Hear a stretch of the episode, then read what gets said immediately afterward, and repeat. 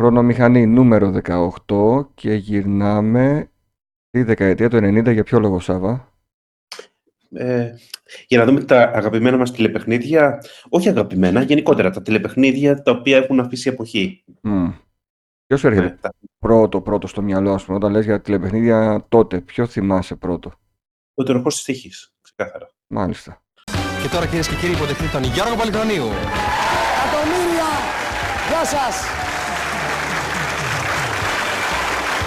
Καλησπέρα. Καλώς ορίσατε στη μεγάλη παρέα των 8 παρα 5 του Αντένα. Σούπερ δώρο και απόψε το... Ναι, ναι. Γιατί ήταν από τα πρώτα χρόνια της ιδιωτικής τηλεόρασης και μάλιστα την έκδοση όχι με τον Πολυχρονίδη, αλλά με τον ε, G. Πόλη. Το Πολυχρονίου. Ναι, ναι. Πόσο τυχαίο λες να είναι ότι επιλέχθηκε ένας που λέγεται Πολυχρονίδης για τον Ναι. νέο τροχό. και ναι, φαντάσου σύμπτωση, ε. Και ξέρεις γιατί το θυμάμαι, το θυμάμαι γιατί τώρα δεν, δεν θυμάμαι κα- καλά τις, ε, πότε προβλήθηκε, γύρω στο 92-93, κάπου εκεί. Μμμ. Ε, το θυμάμαι ότι προβαλόταν μεσημέρι και περίμενα να ξεκινήσει.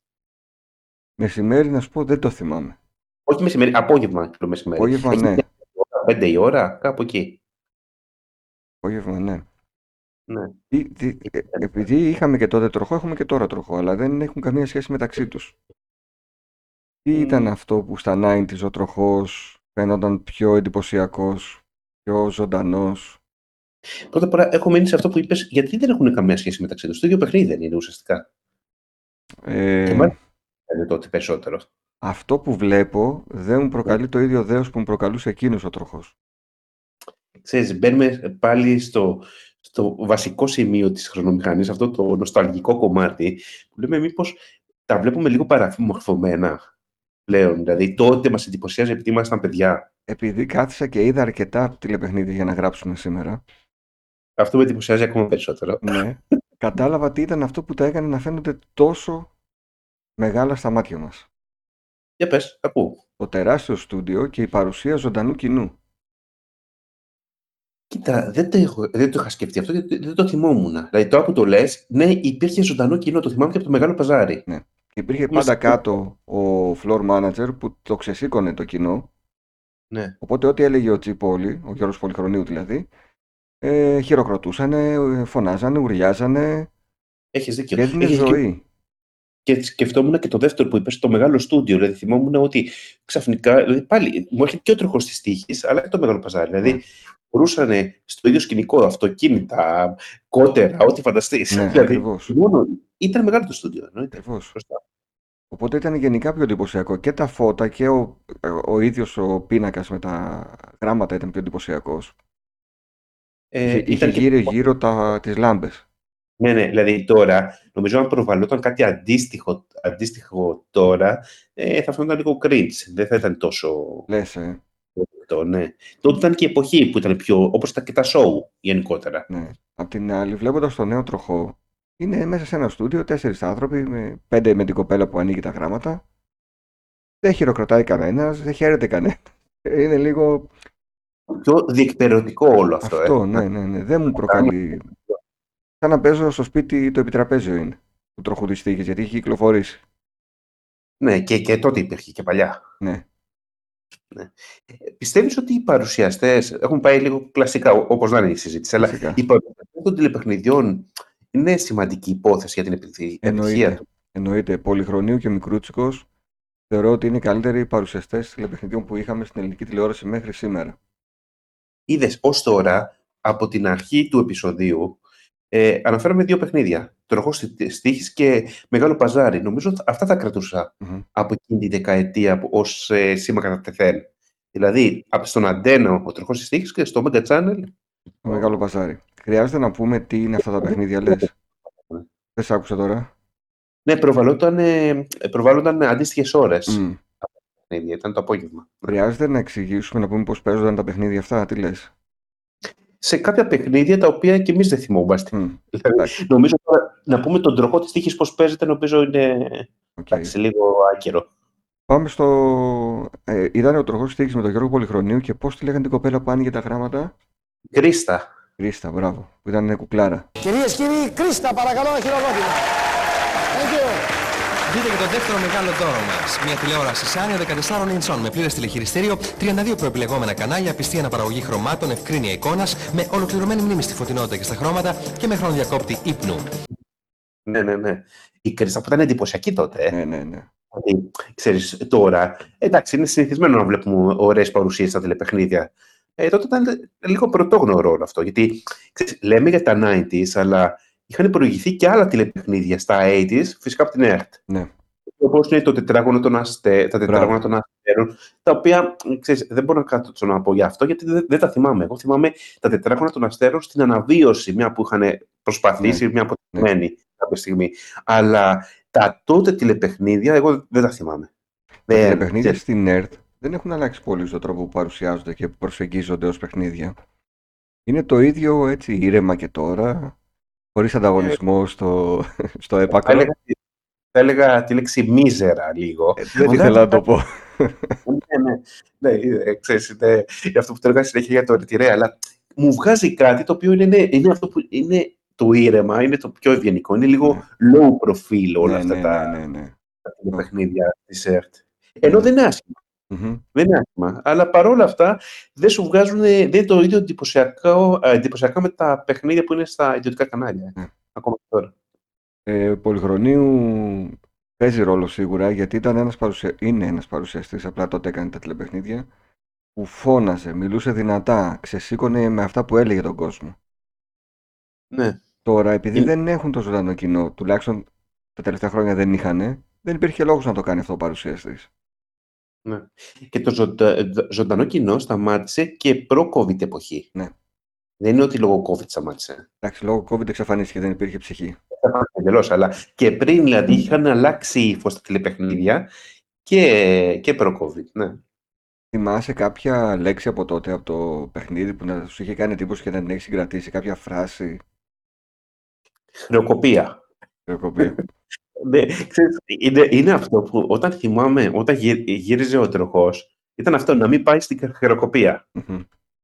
Γιατί είχε μεγάλα τα ποσά. Ναι, τα ποσά ήταν μεγάλα.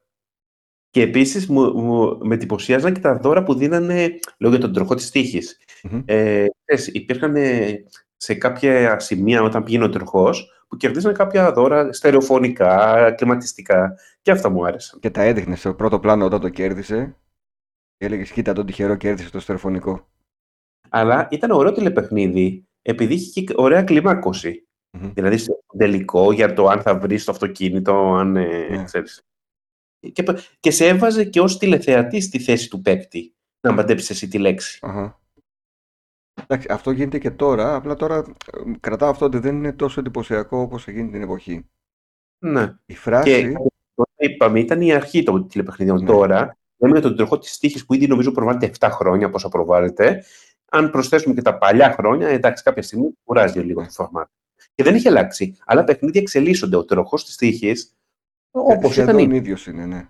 Ε, δεν ξέρω αν έχει. Ίσως ε, οι παραλλαγές είναι ότι βάζουν άλλες κατηγορίες λέξεων, βάζουν τέτοια πράγματα. Έχω Και ένα άλλα- πρόβλημα στο τροχό της τύχης. Δηλαδή, αν πήγαινα να παίξω, δεν θα καταλάβαινα τι ψάχνω να βρω με τις κατηγορίες. Σωστό είναι αυτό. Ενώ παλιά ήταν ε, συγκεκριμένα πράγματα. Ναι, τώρα με μπερδεύει πάρα πολύ. Ναι, ναι. Ε, συ- συμφωνώ. Δηλαδή, καμιά φορά λέμε πώς δεν βρήκε τη, την. Ε, ξέρεις, γίνεται viral όλο αυτό.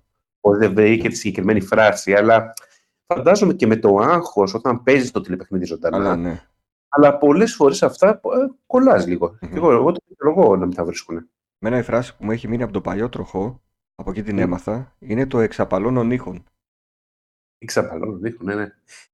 Ε, Ήταν- ήταν και λίγο εκπαιδευτικά όλα αυτά. ναι. Για Βέβαια. τότε. Ε, ε, καλά, ήμουν και μικρός, ήταν και η πρώτη φορά που την άκουγα σαν φράση. Μμ. Και μου έμεινε από τότε, δεν θυμάμαι τι σημαίνει από τότε, είναι κάτι που χαράχτηκε στη μνήμη. Και όχι, να ξέρεις, και το θέμα της ορθογραφίας θα βοηθούσε. Πώς Βοηθούσε, το ναι. καταλαβαίνω. Που βλέπαμε τα γραπτά όλα αυτά Ναι, ναι, τις ναι. φράσεις. Εγώ το πιστεύω ότι όλο και κάτι έμεινε από εκεί. Πάμε στον, ε, στο Μεγάλο Παζάρι με τον Αντρέα Μικρούτσικο, ο οποίος έχει αφήσει λίγο πίσω τη, τη μουσική του καριέρα. Είναι η πρώτη Ναι. φορά νομίζω που το βλέπουμε σε τηλεοπτική εκπομπή. Hey, lucky people, north and south. This is your leader. I'm called the mouth. We're gonna play a game that's funny. Get the, get the, get the money.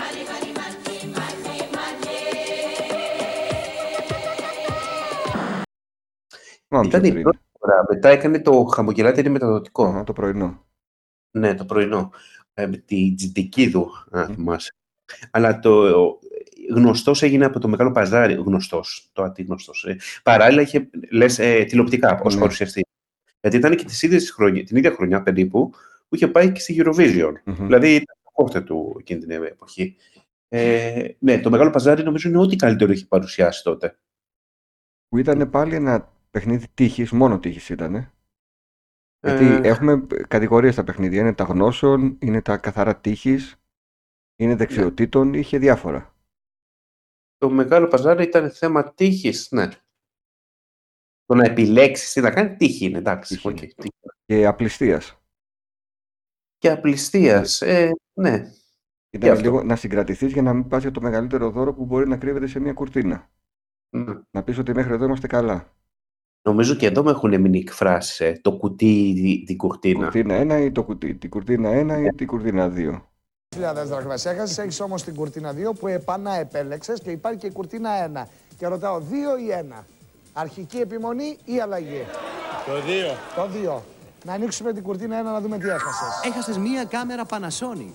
Η CS1 είναι η πιο απλή και σύγχρονη κάμερα. Όλα λειτουργούν με το πάτημα ενός κουμπιού, πανάλαφρη, με δυνατότητα λήψης σε χαμηλό φωτισμό. Λειτουργεί ακόμη και με απλές μπαταρίες. Ήταν μία κάμερα Panasonic αξίας 225.000 δραχμών.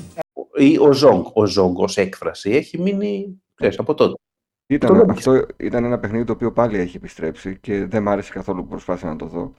Ε, Ουσιαστικά- είδα ένα που δεν μου άρεσε καθόλου. Ναι. Δεν έπαιξε καθόλου το κλίμα. Εδώ δεν, δεν θα πω ότι άλλαξε η εποχή. Νομίζω ότι ήταν εντελώς λάθος το πώς το, το στήσανε πλέον. Ναι. Δεν συγκρίνεται με το παλιό, όχι. Όχι, δεν συγκρίνεται. Πάλι παίζει ρόλο για μένα, στη δική μου εικόνα, το τεράστιο στούντιο τότε σε σχέση με το τώρα και ο παρουσιαστής. Ο παρουσιαστής είναι πολύ σημαντικό εδώ. Και επίσης κάτι άλλο. Στο συγκεκριμένο παιχνίδι έχει σημασία και η αξία των δώρων. Δηλαδή, ε, ήταν όταν έβλεπες τότε αυτοκίνητα, κλιματιστικά, το ένα το άλλο, ξέρεις, σε εντυπωσιάζει όλο αυτό. Ναι. Και είχε και νόημα η επιλογή. Τώρα, και να χάσει κάτι, δεν τρέχει και Ε, τίποτα. ναι, ναι, ναι. Ακριβώς. Και κάτι άλλο που μου άρεσε στο Μεγάλο Παζάρι και γενικότερα σε αυτά τα τηλεπαιχνίδια είναι ότι υπήρχαν παιχνίδια τα οποία δεν, σε- το ένα επεισόδιο από το επόμενο είχε αρκετές διαφορές. Μμμ. Δηλαδή υπήρχαν διάφορα παιχνίδια, mini games, Ναι. τα οποία πάει έβαζαν το χέρι τους και προσπαθούσαν να μαντέψουν τι πιάνουν. Ε, ε, υπήρχε άλλο το οποίο ήταν καθαρά θέμα επιλογής κουτιών. Δηλαδή κάθε φορά είχε αυτά τα mini games Μμμ. διαφορετικά και αυτό μου άρεσε, είχε αυτή η ποικιλία. Περίμενες να δεις το παιχνίδι το οποίο, ξέρεις, ε, σου άρεσε. Ή ένα παιχνίδι μνήμης που ήταν να, να τα βάλεις με τη σωστή σειρά, Μμμ, όπως τα έβαλες. μμμ. Ναι, ναι, ναι, και αυτό το θυμάμαι. Στα έδειχνε μια φορά, μετά έκλεινε η κουρτίνα, ξανά άνοιγε και έπρεπε Ναι. να τα βάλεις στη σειρά γιατί δεν είχαν να μπερδέψει. Όχι, ωραίο, ήταν ωραίο. Εμένα μου άρεσε. Και τότε το έβλεπα. Δηλαδή ήταν- ήταν από τα παιχνίδια που έβλεπα. Θυμάσαι εκείνο το, το πιο άτυχο παίχτη που είχε γίνει, έγινε τώρα viral μετά από πόσα χρόνια. Ξέρεις, είναι και αυτό. Ναι, φυσικά. Ε, επειδή είναι πολύ εύκολο να το βρείτε, αλλά ε, και στο, στο YouTube, το οποίος είχε απορρίψει αυτοκίνητο, είχε, Είχε χάσει τα πάντα. ε, τα πάντα είχε χάσει έτσι. Ναι. Και έβλεπες και τότε αυτό η ευμάρεια, το τι, και τα, τα λεφτά που δίνανε τα τηλεπαιχνίδια, ε, Ναι. που πλέον για να δώσει ένα από αυτά που είχε απορρίψει, δεν, θα το δίνει στο τέλος του χρόνου ουσιαστικά. Ναι, σε- και θα ήταν το μεγάλο δώρο. Ε, ναι, ναι, ναι. Ενώ τότε δίνανε αυτοκίνητα συνέχεια. Μμμ. Ήταν εντυπωσιακό. Ναι. Αλλά και βλέπεις και το. Ξέρεις, λίγο η παγίδα των τηλεπαιχνιδιών. Δηλαδή, ο άλλος ο Κακομήρη είχε παίξει τότε και ξαφνικά έγινε viral μετά από πόσα χρόνια και παραμένει αυτό που είχε κάνει για μια συμμετοχή τότε. Ναι, ναι, ναι. Είναι εντυπωσιακό γι' αυτό. Είναι, ελπίζω να ζει ο άνθρωπος και να το βλέπει και να γελάει τώρα, γιατί έχουν περάσει και κάποια Ναι, χρόνια. Ναι, δεν ξέρω πόσο γελάει με αυτό. Μετά, Ναι. άλλο παιχνίδι που είχε έρθει. Θες να πούμε κάτι ακόμα για το παζάρι, να πάμε σε επόμενο, γιατί είναι και αρκετά. Όχι, το, το μπαζάρι κράτησε και αρκετά χρόνια. Μμμ. Ε, Το θυμάμαι, δηλαδή ήταν, δεν ήταν ένα-δύο χρόνια, κράτησε αρκετά. Ε, δεν- δεν θυμάμαι κάθε φορά ποτέ να πέσει ουσιαστικά. Νομίζω το, δεν ξέρω αν το βαρέθηκε ο κόσμος. Φαντάζομαι έχει να κάνει με την τηλεθέαση. Ε, λογικά Δηλαδή, ναι. Κάποια στιγμή. Και Ναι. δεν άλλαξε παρουσιαστή, γιατί κάποια παιχνίδια άλλαξαν παρουσιαστή ή παρουσιάστρια. Το παζάρι απλά Εγώ- κόπηκε. Ο τροχός της τύχης, παραδείγματο χάρη, μετά τον πολυχρονίο, εγώ το θυμάμαι με το Χαϊκάλι. Δεν το θυμάμαι θυμάσαι καθόλου. αυτό; καθόλου. Δεν είναι, το, το έκανε ο Χαϊκάλι ε, ένα- μια-δύο χρονιές και μετά σταμάτησε. Φαντάσου, Που δεν το δεν- έβλεπα καθόλου. Για, τα- για να μην το θυμάμαι τίποτα. Ε, ναι, είναι καλός, όχι. Το, το Mega μετά είχε, πήρε το Γιώργο Πολυχρονίου μεταγραφή και έκανε Ναι. το Mega Banka. Μου άρεσε πάρα πολύ αυτό το παιχνίδι. Προσπα... Δεν το θυμόμουν, το θυμόμουν σαν παιχνίδι, δεν θυμόμουν τι έπρεπε να κάνεις όμως. Και Ναι. κάθισα και είδα τελικά Mega Banka στο YouTube και θυμήθηκα πώς ήταν το παιχνίδι. Και αυτό είχε δύο γύρους Μμμ. ως παιχνίδι. Ε, ε, εντάξει, το, το trivial, το κλασικό, είναι ότι είναι η πρώτη φάση της Μενεγάκη. Αυτό. Ναι. Το οποίο εντάξει, ε, άνοιγε τα κουτιά, ήταν. ε, Ξέρεις, ήταν, ναι. Ε, Ουσιαστικά βοηθητικός χαρακτήρας, γλάστρα θα το λέγαμε, βοηθητικός χαρακτήρας. ναι. Ε, και πάλι ο Πολυχρονίου ήταν πολύ δυνατός. Μμμ. Εγώ ξέρεις, θυμάμαι, θυμάμαι ότι κάποια.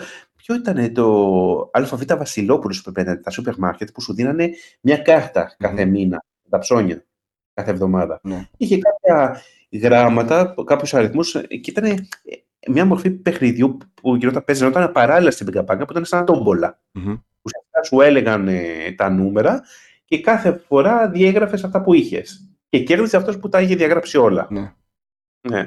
Που ήταν ένα παράλληλο παιχνίδι, ήταν λίγο interactive που έπαιζε ο ναι κόσμος. είχε, είχε τέτοιο. Ναι, που ήταν της μόδας τότε. Μμ. Ωραίο ήταν. Mega Μπράβο. Banka πάλι ε, ουσιαστικά κιλομέτριο σαν παιχνίδι, αλλά ο Πολυχρονίου το ανέβασε αρκετά. Που άρεσαν τα χριστουγεννιάτικα επεισόδια, τα πρωτοχρονιάτικα, τα special που Που τα είχαν παίζανε. καλεσμένους ηθοποιούς και μουσικούς και τέτοια συνήθως. Ναι, μου Ναι. άρεσαν. Ήταν λίγο διαφορετικά, αλλά με χαλούσε λίγο ότι πάντα κέρδισαν. Αυτό θα σου έλεγα. Θεωρώ ότι ήταν Ναι. στημένα. Ε, Ήταν, όχι. Είναι αυτά στα- ε, στα παιχνίδια, θα πούμε πιο μετά, γνώσεων, όπου και εκεί φαινόταν ότι ήταν λίγο μιλημένε οι απαντήσεις. Δεν ναι, μπορεί. ναι, ναι, φαίνονταν. Ναι. Ε, πού να πάμε μετά, να πάμε στο. Ποιο είναι το- να μείνουμε στο Μέγκα και να δούμε τον εκατομμυριούχο. Ξεκίνημά του. Ο εκατομμυριούχος. Εγώ το θυμάμαι, ήταν πρώτα απ' όλα είχε διαφημιστεί πάρα πολύ πριν ξεκινήσει ο εκατομμυριούχος. Και πάμε να αντιμετωπίσουμε λοιπόν τη δέκατη ερώτηση για τα 2 εκατομμύρια δραχμές που είναι το μεγάλο μας μαξιλάρι. Στη διάθεση σας πλέον δύο βοήθειες, το 50-50 και αυτή του τηλεφώνου. Παρακαλώ, τη δέκατη ερώτηση. Ποιος θεωρείται ο μεγαλύτερος παραμυθάς όλων των εποχών; Α. Έσωπος Β. Hans Christian Andersen Γ. Μαθιός Ρήγας Δ. Νίκος Πιλάβιος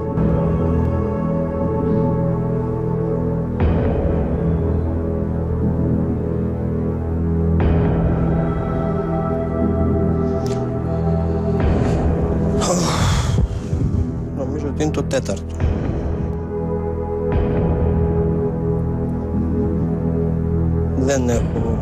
Θα μου δώσω το 50-50. Το 50-50 παρακαλώ.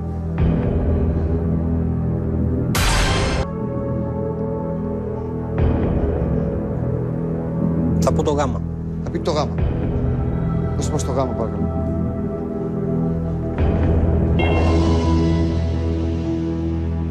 Στην τύχη το είπατε; Κάτι είχα ακούσει, αλλά δεν είμαι και σίγουρος. Δεν έχω κάτι καλύτερο να κάνω. Πείτε μας είναι σωστό. Μπράβο.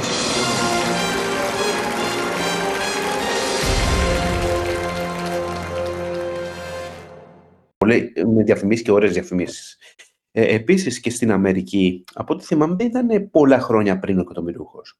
Είναι όπως παραδείγματος χάρη πιο μετά με τα reality, το Big Brother ή το Survivor, το οποίο ήταν, προβλήθηκαν στην Ελλάδα ένα χρόνο μετά από την προβολή τους στην ε, Αμερική. Μμμ. Και ήδη ήταν μεγάλο το hype, επειδή ήταν. ε, Κοίτα, ως φορμάτο εκατομμυριούχος, που πάλι δεν έχει νόημα νομίζω να το εξηγήσουμε, το κλασικό Ε, ναι.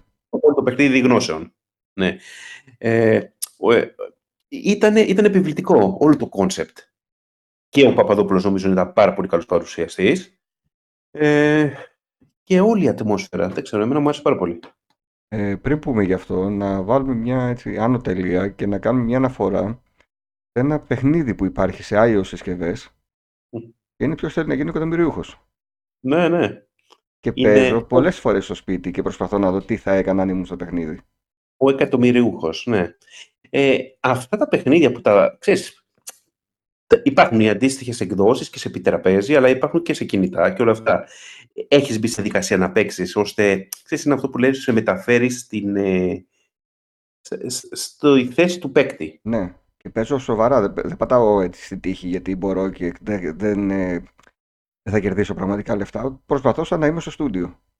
Κοίτα, αν πας να πατήσεις την τύχη όλα αυτά, ε, ουσιαστικά κορυδεύει τον εαυτό σου. Δεν έχει Ναι. νόημα. Το θέμα είναι να ξεγελάσεις κάπως το.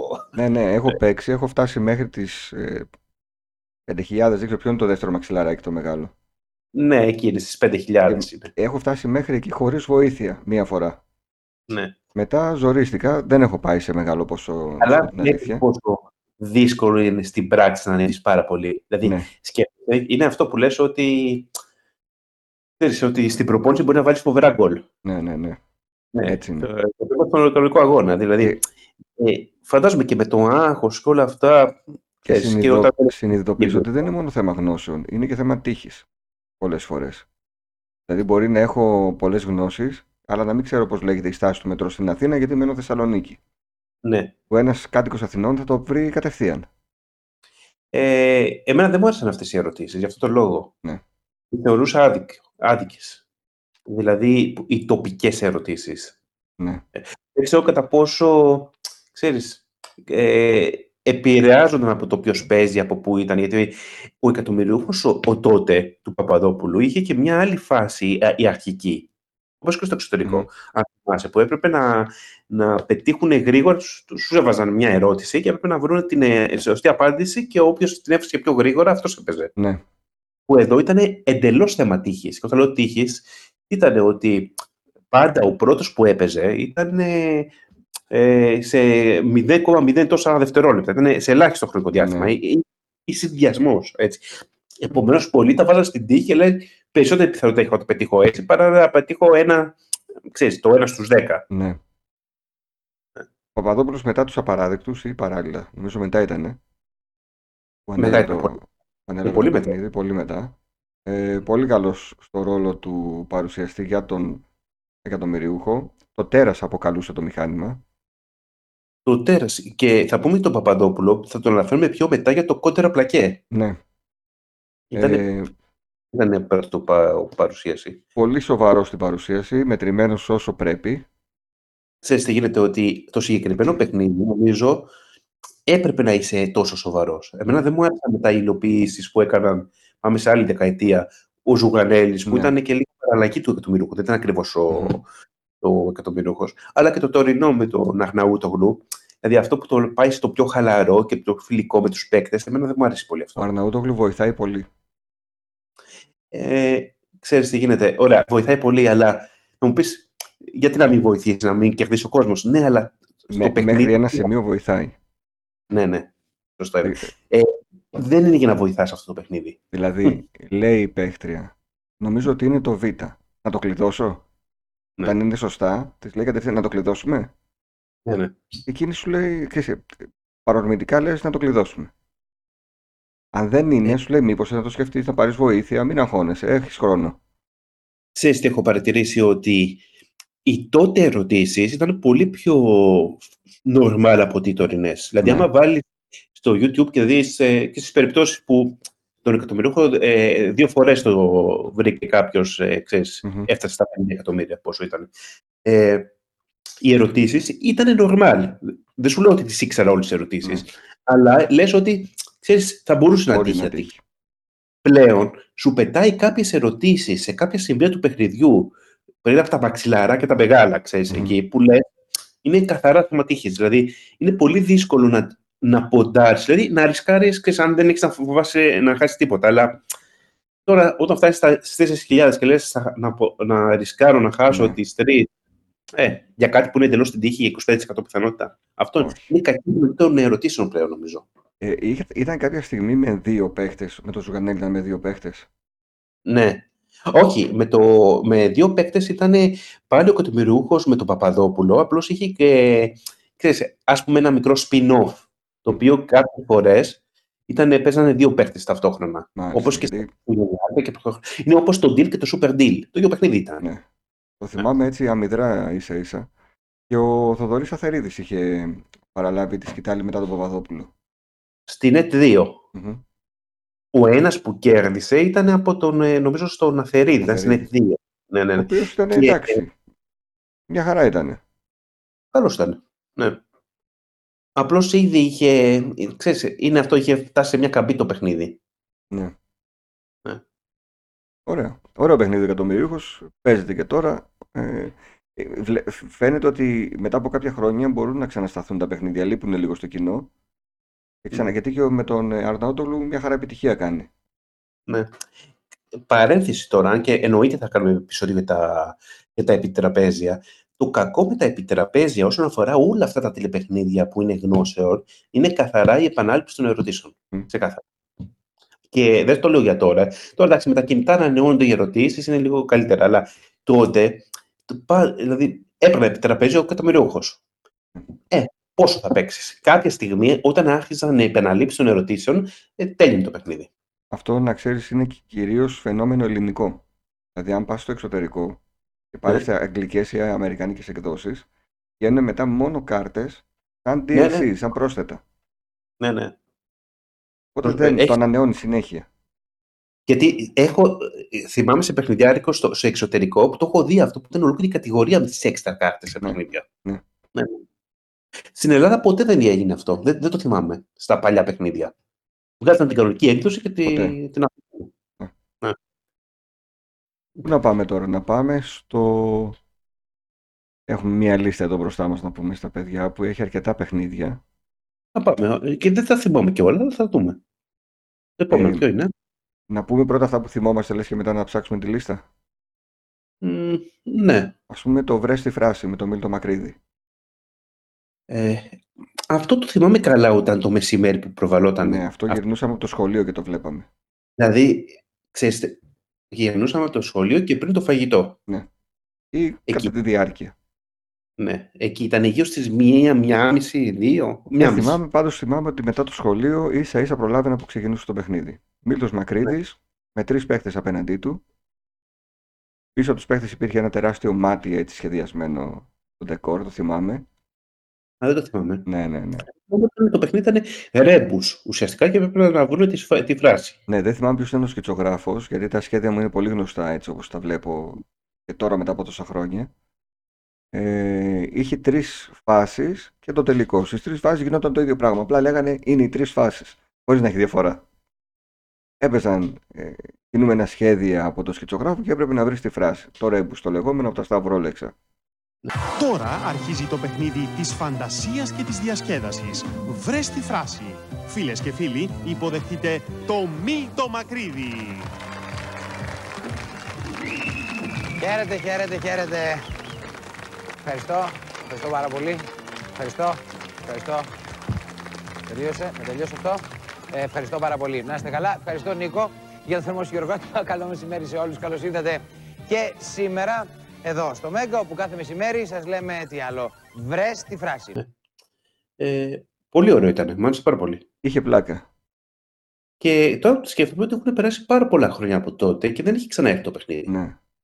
Μετά, αν θυ- θυμάμαι, τώρα σκεφτόμουν, νομίζω η Joy Σεβίδη το παρουσίαζε στη Μμμ. συνέχεια. Σωστά. Έτσι, α, ναι. Υπάρχει Ξέρεις, το επεισόδιο που παραδίδει τη σκητάλη ο Μπίλτος στην ε, Joyce. Κάτι θυμάμαι και υπάρχει επεισόδιο τέτοιο. Ε. Ναι, ναι, ναι. Ε, ναι.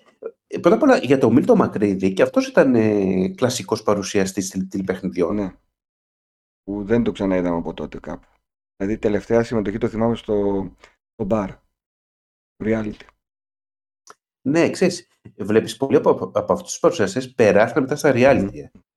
Ε, νομίζω ήταν οι πρώτες επιλογές για τα κανάλια. Ναι, εξάλλου και τα reality μια μορφή εξέλιξης τηλεπαιχνιδιού δεν ήταν. Παιχνίδι. Ναι. Το βρες τη φράση, θυμάσαι καθόλου την τελευταία φάση του παιχνιδιού; Ήταν ε, κάποια τετράγωνα και Ναι, μέσα είχε ωραία. ένα αστέρι. Μμ. Και έπρεπε να βρεις φράσεις και αν ε, η λέξη που θα έβρισκες περνούσε από το Ωραία. αστέρι, έπαιρνες στο Μάλιστα. μεγάλο έπαθλο. Και, και αυτό ήταν πολύ ωραίο. Αλλά που το ήταν, λες, ήταν δύσκολο γιατί προσπάθησα να παίξω τώρα από την τηλεόραση. Είναι δύσκολο να, να στροφάρει το μυαλό σου τόσο γρήγορα να βρίσκεις συνεχώς φράσεις. Μμ. Όσο ξεκάθαρο και να είναι καμιά φορά το σκίτσο. Είναι ωραίο που υπάρχει το YouTube που μπορείς να βρεις κάποια επεισόδια. Ναι. Ναι. Ναι, ναι, και είδα ότι κάποια βλέπονται ευχάριστα ακόμη και σήμερα. Ωραία, ναι. Ξέρεις το θέμα ποιο είναι ότι πραγματικά κάποια, πε- κάποια από αυτά τα επεισόδια και βλέπονται πολύ πιο άνετα από τα, τα τωρινά Καινούργια. τηλε... Ναι. Αυτό είναι εντυπωσιακό. Ε, όταν δεν βλέπαμε τον Μίλτο Μακρύδη, είτε γιατί δεν υπήρχε εκπομπή, είτε γιατί παίζονταν παράλληλα, βλέπαμε το Ρουκ Ζουκ. Ναι. Το Ρουκ Ζουκ προσπαθώ να θυμηθώ τώρα σε ποιο κανάλι ήταν. Νομίζω Μέγκα πάλι. Μέγκα ήταν. Μέγκα πρέπει να ήταν. Με την Μέρη Μιλιαρέση, αρκετά Ναι, χρόνια ναι. στο τιμόνι της εκπομπής.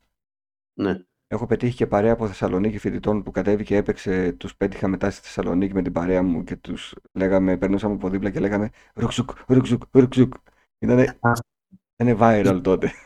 Ήταν, ε, εγώ το θυμάμαι και αντίστοιχα όσον αφορά και στην Κόρινθο και όλα αυτά, γιατί πολλά παιχνίδια είχαν κάποιους γύρους που γινόταν, πώς να το πω, παίζανε η μία ομάδα αντιμέτωπη της άλλης και ήταν από κάθε, ε, από πόλη, ε, διαφορετικά.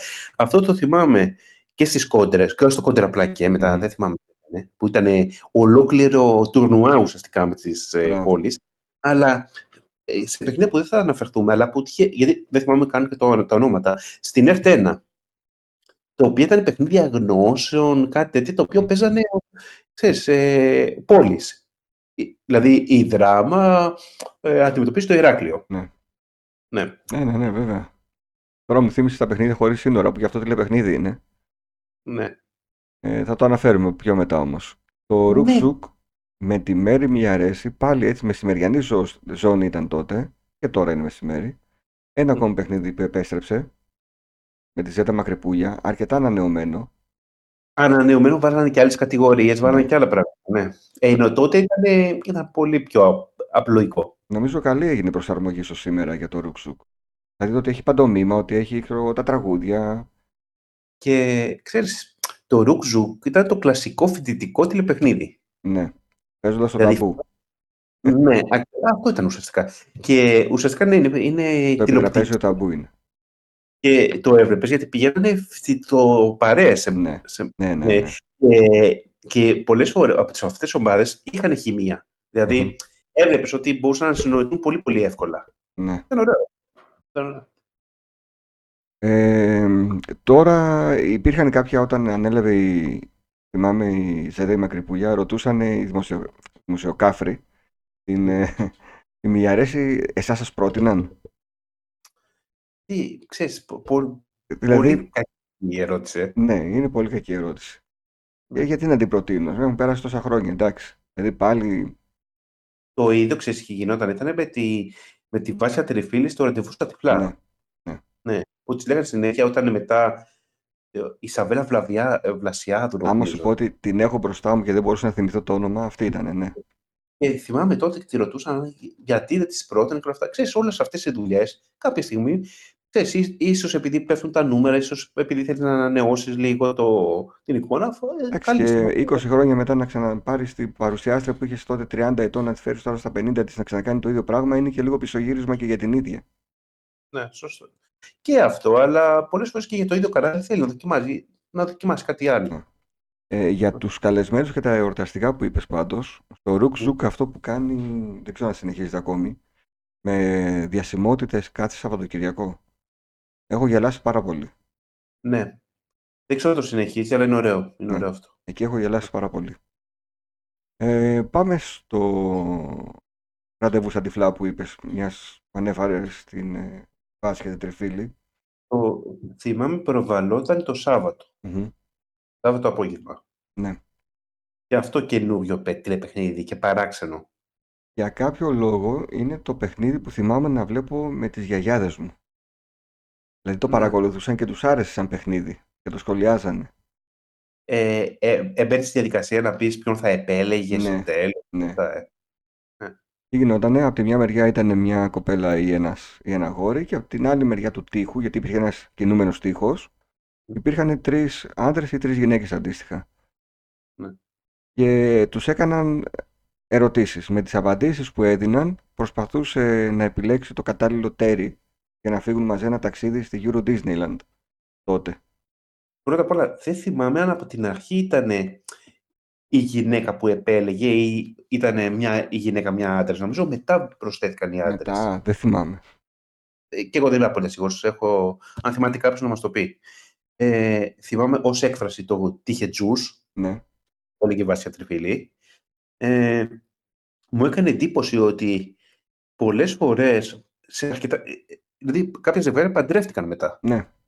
και το δείχναν στο τέλος του επεισοδίου και Μπράβο. δείχναν αποσπάσματα από το ταξίδι που κάνανε.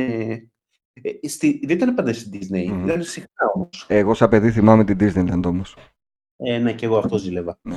Ε, στη Disneyland, ναι, γιατί τότε, αν σκεφτείς η Disneyland, τότε ήταν που πρωτοβγήκε. Ναι, τότε τη Στη- λέγανε Euro Disney, όχι Disney. Ε, Disneyland in Paris είναι Ναι. τώρα νομίζω. Ναι, ναι, πάντως ήταν τότε, μέσα δεκαετίας 90. Ναι, τόσο. Όταν είχε πρώτα Δηλαδή, ανοίξει ήταν ε, βασικά. Ναι, ναι, ναι. ναι. Ε, αλλά υπήρχαν και ζευγάρια που είχαν παντρευτεί τότε. Ε, Ε, Πιστεύεις θα μπορούσε να, όντως, δηλαδή, να προκύψει σοβαρή σχέση και γάμος από ένα ταξίδι; μ, Το επιπόλαιο; ναι. Δεν, δεν ξέρω. Ε, τίποτα δεν αποκλείεται. Ε, Καμία Ναι. φορά. Μικρές πιθανότητες και μην ξεχνάμε ότι τότε ήταν πριν από το Facebook και τα social media. Ε, ναι. Ναι, δηλαδή αυτό που λέγαμε ραντεβού, ραντεβού στα τυφλά, ε, πλέον δεν υπάρχει ραντεβού στα τυφλά. Σωστά. Ήταν άλλη εποχή. Ναι, ναι, ναι. Τώρα θα στέλνουν από πριν μήνυμα ποιοι, ποιοι συμμετέχουν στο επεισόδιο. Ναι, ναι. Ε, θα έπρεπε απλά στην τύχη να διαλέξει ένα από τους τρεις που ξέρεις. Ναι, ήταν, ήταν, δηλαδή, γι' αυτό νομίζω ότι οι αναβιώσεις του τηλεπαιχνιδιού δεν δούλεψαν ποτέ. Μμ. Ενώ τότε είχε πολύ μεγάλη επιτυχία. Ναι. Γιατί μετά λες, ξέρεις, δεν είχε Ναι, πολύ ναι, νόημα. Ναι, ναι. Ε, Βάσε Τριφίλη και αυτή όμως έδωσε ζωή στο παιχνίδι με αυτά που έκανε και με αυτά που έλεγε, που άνοιγε και το ταγέρι και έλεγε διάφορες εκφράσεις. Ναι, ναι, ναι, σωστό ήταν αυτό. Ναι. Το, με το ταγέρα, έχεις δίκιο. Ενώ με την Ισαβέλα μετά δεν το πολύ θυμάμαι το παιχνίδι. Ήτανε, θυμάμαι τότε, μου έκανε εντύπωση γιατί την έβλεπα στους αυθαίρετ, αυθαίρετους. Ναι. Ήτανε. Ναι. Και ξέρεις, δεν, δεν μιλούσε. Οι Ντολόρες. Dolores. τους αυθαίρετους. Ναι, ναι. Δεν μιλούσε πολύ καλά ελληνικά. αλλά και... ε, Ναι, και αυτό, ε, αυτό θυμάμαι τότε και στα ραντεβού στα τυφλά. Αλλά δεν, δεν, δεν κράτησε μία, μία χρονιά, δύο χρονιές ήταν. Τόσο, τόσο. Να πάμε στο επόμενο παιχνίδι που είναι οι κόντρες, κόντρα πλακέ, αυτά ίδια δεν είναι. Το 'πες τι είπαν, Είπαν το, σωστά. το 100%. Ναι. 5 5x5 τώρα πώς λέγεται, το κάνεις ο Σεφερλής. Αυτό είναι και... Αχ, δεν θυμάμαι τον αγγλικό τίτλο. Μμ, Είναι λίγο παράξενο ο αγγλικός τίτλος. Οκ. Έχει δύο λέξεις. Δεν το θυμάμαι. Που ήταν εμπνευσμέ- ε, εμπνευσμένο. Όχι, ήταν η μεταφορά. Αχα. Ε, ουσιαστικά οι, οι κόντρες ήταν... Ο πρώτος και ο βασικός ήταν ο, ο Βλάσης Μπονάτσος. Βλάσης Μπονάτσος. Ναι, και ήταν- ναι, και ε, πάρα πολύ ωραίο, καταπληκτικό. Πάρα πολύ ωραίο, τρομερό. Ναι. Ε, ήτανε πριν από την περίοδο που έκανε τις φάρσες και Ναι. μετά από τους απαράδεκτους. Ήταν τότε. Ε, το, το κόνσεπτ του παιχνιδιού τι ήταν, ουσιαστικά έκαναν δημοσκοπήσεις ε, στο, στο δρόμο, ρωτούσαν 100 άτομα Μμ. για μια ερώτηση που ήταν ό,τι να είναι κάθε φορά και καταγράφαν τις απαντήσεις του κόσμου. Και καλούνταν οι παίχτες να, να μαντέψουν τι είπε, τι είπε ο κόσμος. Από τη δημοφιλέστερη απάντηση και χαμηλώνοντας τα νούμερα σιγά σιγά. Ε, Αυτό ήταν και, και συνεχίζεται, οκ. Ε, και τότε μου άρεσε πάρα πολύ αυτό το παιχνίδι, κυρίως στις πρώτες προβολές, δηλαδή αυτό με το, με το Μπονάτσο το θυμάμαι πολύ Ναι. καλά. Του άρεσε λόγω της παρουσίας του Μπονάτσου. Όχι, ο Μπονάτσος τότε και μετά, εντάξει, ενώ μου άρεσαν οι απαράδεκτοι, ε, μου φάνηκε λίγο ότι ήταν λίγο υπερβολικό στο συγκεκριμένο. Ναι. Ναι. Αλλά μου άρεσε το παιχνίδι. Τώρα σου αρέσει το Δηλαδή, παιχνίδι το αν ίδιο; Ερωτήσεις, Θα μπορούσα και εγώ να μαντέψω την απάντηση. Ναι. Τώρα που το ξαναβλέπεις, Ε, ε, τώρα που. Δε, το παλιό ή το καινούριο; Τα καινούργια τα έχω σταματήσει να τα βλέπω. α, Έβλεπα οκ. μετά το κόντρα πλακέ, το οποίο κάποια χρόνια πιο μετά, με το, όπως είχαμε πει και πιο πριν, με τον Σπύρο Παπαδόπουλο, όπου εκεί είχαν προσθέσει και κάποιες άλλες φάσεις στο παιχνίδι. Παραδείγματος χάρη, είχε κάτι στο ξεκάρφωτο, έδειχναν βιντεάκια που ρωτούσαν ε, ε, τρεις περαστικούς ένα πράγμα και ένας έλεγε την αλήθεια και οι άλλοι δύο λέγανε ψέματα. Μάλιστα. Και έπρεπε να δει ο κόσμος ποιος λέει την αλήθεια. Το οποίο ήταν λίγο άσχετο με το Άσχετο. παιχνίδι. Δεν το θυμάμαι καν. Ναι, ναι, ναι. Ε, αυτό το έβλεπα. Κοίτα, για να είμαι ειλικρινής, μετά όταν το παρουσίασε ο... Όχι, το παρουσίασε και ο Φερεντίνος. Νομίζω Μμμ. αυτό ήταν το που είπαν. Ο Φερεντίνος τα έχει παρουσιάσει όλα. Είναι... Ναι. Αν ξέρετε, αν σας ρωτήσει αυτό το τηλεπαιχνίδι ποιος το παρουσίασε, πέστε ο Φερεντίνος. Είναι... Μάλλον θα είστε μέσα, ναι. Ε, μέχρι και εκεί το έβλεπα. Μετά με Σεφερλί και αυτά, όχι. Ναι, Δεν μπορούσα. Οκ. Δεν, δεν μου άρεσε καθόλου. Μμ, Πού να πάμε, για πες. Ποιο να θυμηθούμε. Κάτσε να δούμε κανένα. Να Γιατί πούμε, πολύ το... είδες καθόλου, πρόλαβες να δεις το μεγάλη φάση με το Χάρη Ρώμα; Ε, όχι. Δεν το θυμάμαι. Λοιπόν, είδα ένα επεισόδιο. Για πες μου. Δεν, από α- αυτά που λέει μέσα είναι ανήκουστα πραγματικά. Ε, όχι, δεν θα μπορούσε να παιχτεί το επεισόδιο. Δεν θα είχε σίγουρα το Ρώμα για παρουσιαστή. Τι παιχνίδι ήταν, δεν έχω ιδέα τι ήταν. Δεν Ήταν ένα θυμάμαι. παιχνίδι πάλι έτσι με ερωτήσεις, όπου τα, το στούντιο μεταφερόταν στο σαλόνι δύο οικογενειών. Ήταν συμμετείχε η οικογένεια Τάδε και η οικογένεια Τάδε. Το θυμάμαι. Και το Θυμάμαι. έπαθλο ήταν ένα ταξίδι στην Disneyland. Και βλέπω τώρα το επεισόδιο και λέει, στην- πρώτα απ' όλα 30 λεπτά ήταν η εισαγωγή σκέψου, πριν Ε, ξεκινήσουν και να αυτό πέσουν. το βάλω το Σάββατο το απόγευμα. Ναι. Το, το θυμάμαι. Το θυμάμαι τώρα. Το- 30 το- λεπτά είναι η εισαγωγή. Δηλαδή Μμ. παρουσιάζει ένα-ένα τα μέλη της οικογένειας, έναν-έναν τους Μμ. καλεσμένους, γιατί οι οικογένειες βοηθούνται από τρεις διασημότητες. Ναι. Ο Ρώμας είναι ο παρουσιαστής, Ο Ρώμας. ο Χάρης Ρώμας, και έχει στην ε, οικογένεια Α θα τους βοηθήσουν οι τάδε τρεις ηθοποιοί. Ήταν και ο Μπιμπίλας σε σε αυτό που είδα εγώ. Η οικογένεια Β θα τους βοηθήσουν οι άλλοι τρεις ηθοποιοί. Ε, και λέει μέσα, ας πούμε, στη μία οικογένεια είναι ένα κοριτσάκι που γράφει στην καρτέλα το ότι θέλω να δυνατήσω για να γίνω μοντέλο όταν μεγαλώσω. Μμ. Και τη λέει, δεν πειράζει λέει που είσαι παχουλή. το παιδάκι τώρα. Body Υπάρχουν shaming. λέει και παχουλά μοντέλα. Η Μαρία Χριστίνα ζει μέσα στο ροζ. Βλέπει κινούμενα σχέδια, τρώει κοτόπουλο στο φούρνο και θέλει να δυνατήσει για να γίνει στάρ. Δεν βαριέσαι Μαρία Χριστίνα μου, υπάρχουν και παχουλές. Όχι ότι είναι δύσκολο. Όχι ότι είναι δύσκολο. Από ό,τι βλέπω η Μαρία Ειρήνη, ε, η δική μου κάρτα λέει Μαρία Ειρήνη, είναι το όνομα. Ή Μαρία Χριστίνα. Μαρία Ειρήνη. Μαρία Ειρήνη σε λένε κουκλάρα μου. Όχι ότι είναι δύσκολο να γίνει στάρι η Μαρία Ειρήνη με τόσο όμορφο πρόσωπο, τουλάχιστον αυτό το βλέπω πάρα πολύ καλά. Ζει μες στο ροζ, γιατί καλά. Ε, τρώει κοτόπουλο στο φούρνο και δεν είναι δυνατόν. Μια χαρά είσαι κοριτσάκι μου σίγουρα. Καμία αμφιβολία δεν έχουμε γι' αυτό. Σε εύχομαι καλή επιτυχία και στη Euro Disney γρήγορα, όπως και στην άλλη οικογένεια βεβαίως. Ο Δημήτρης Γαβρίλα. Και λέει και άλλες χοντράδες. Δηλαδή αυτό ήταν το πιο light που άκουσα. Τα άκουγα και δεν πίστευα τι άκουγα σε αυτό το επεισόδιο. Ναι.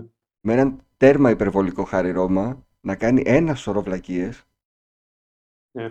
Θα, ε, θα σου στείλω να το δεις αυτό.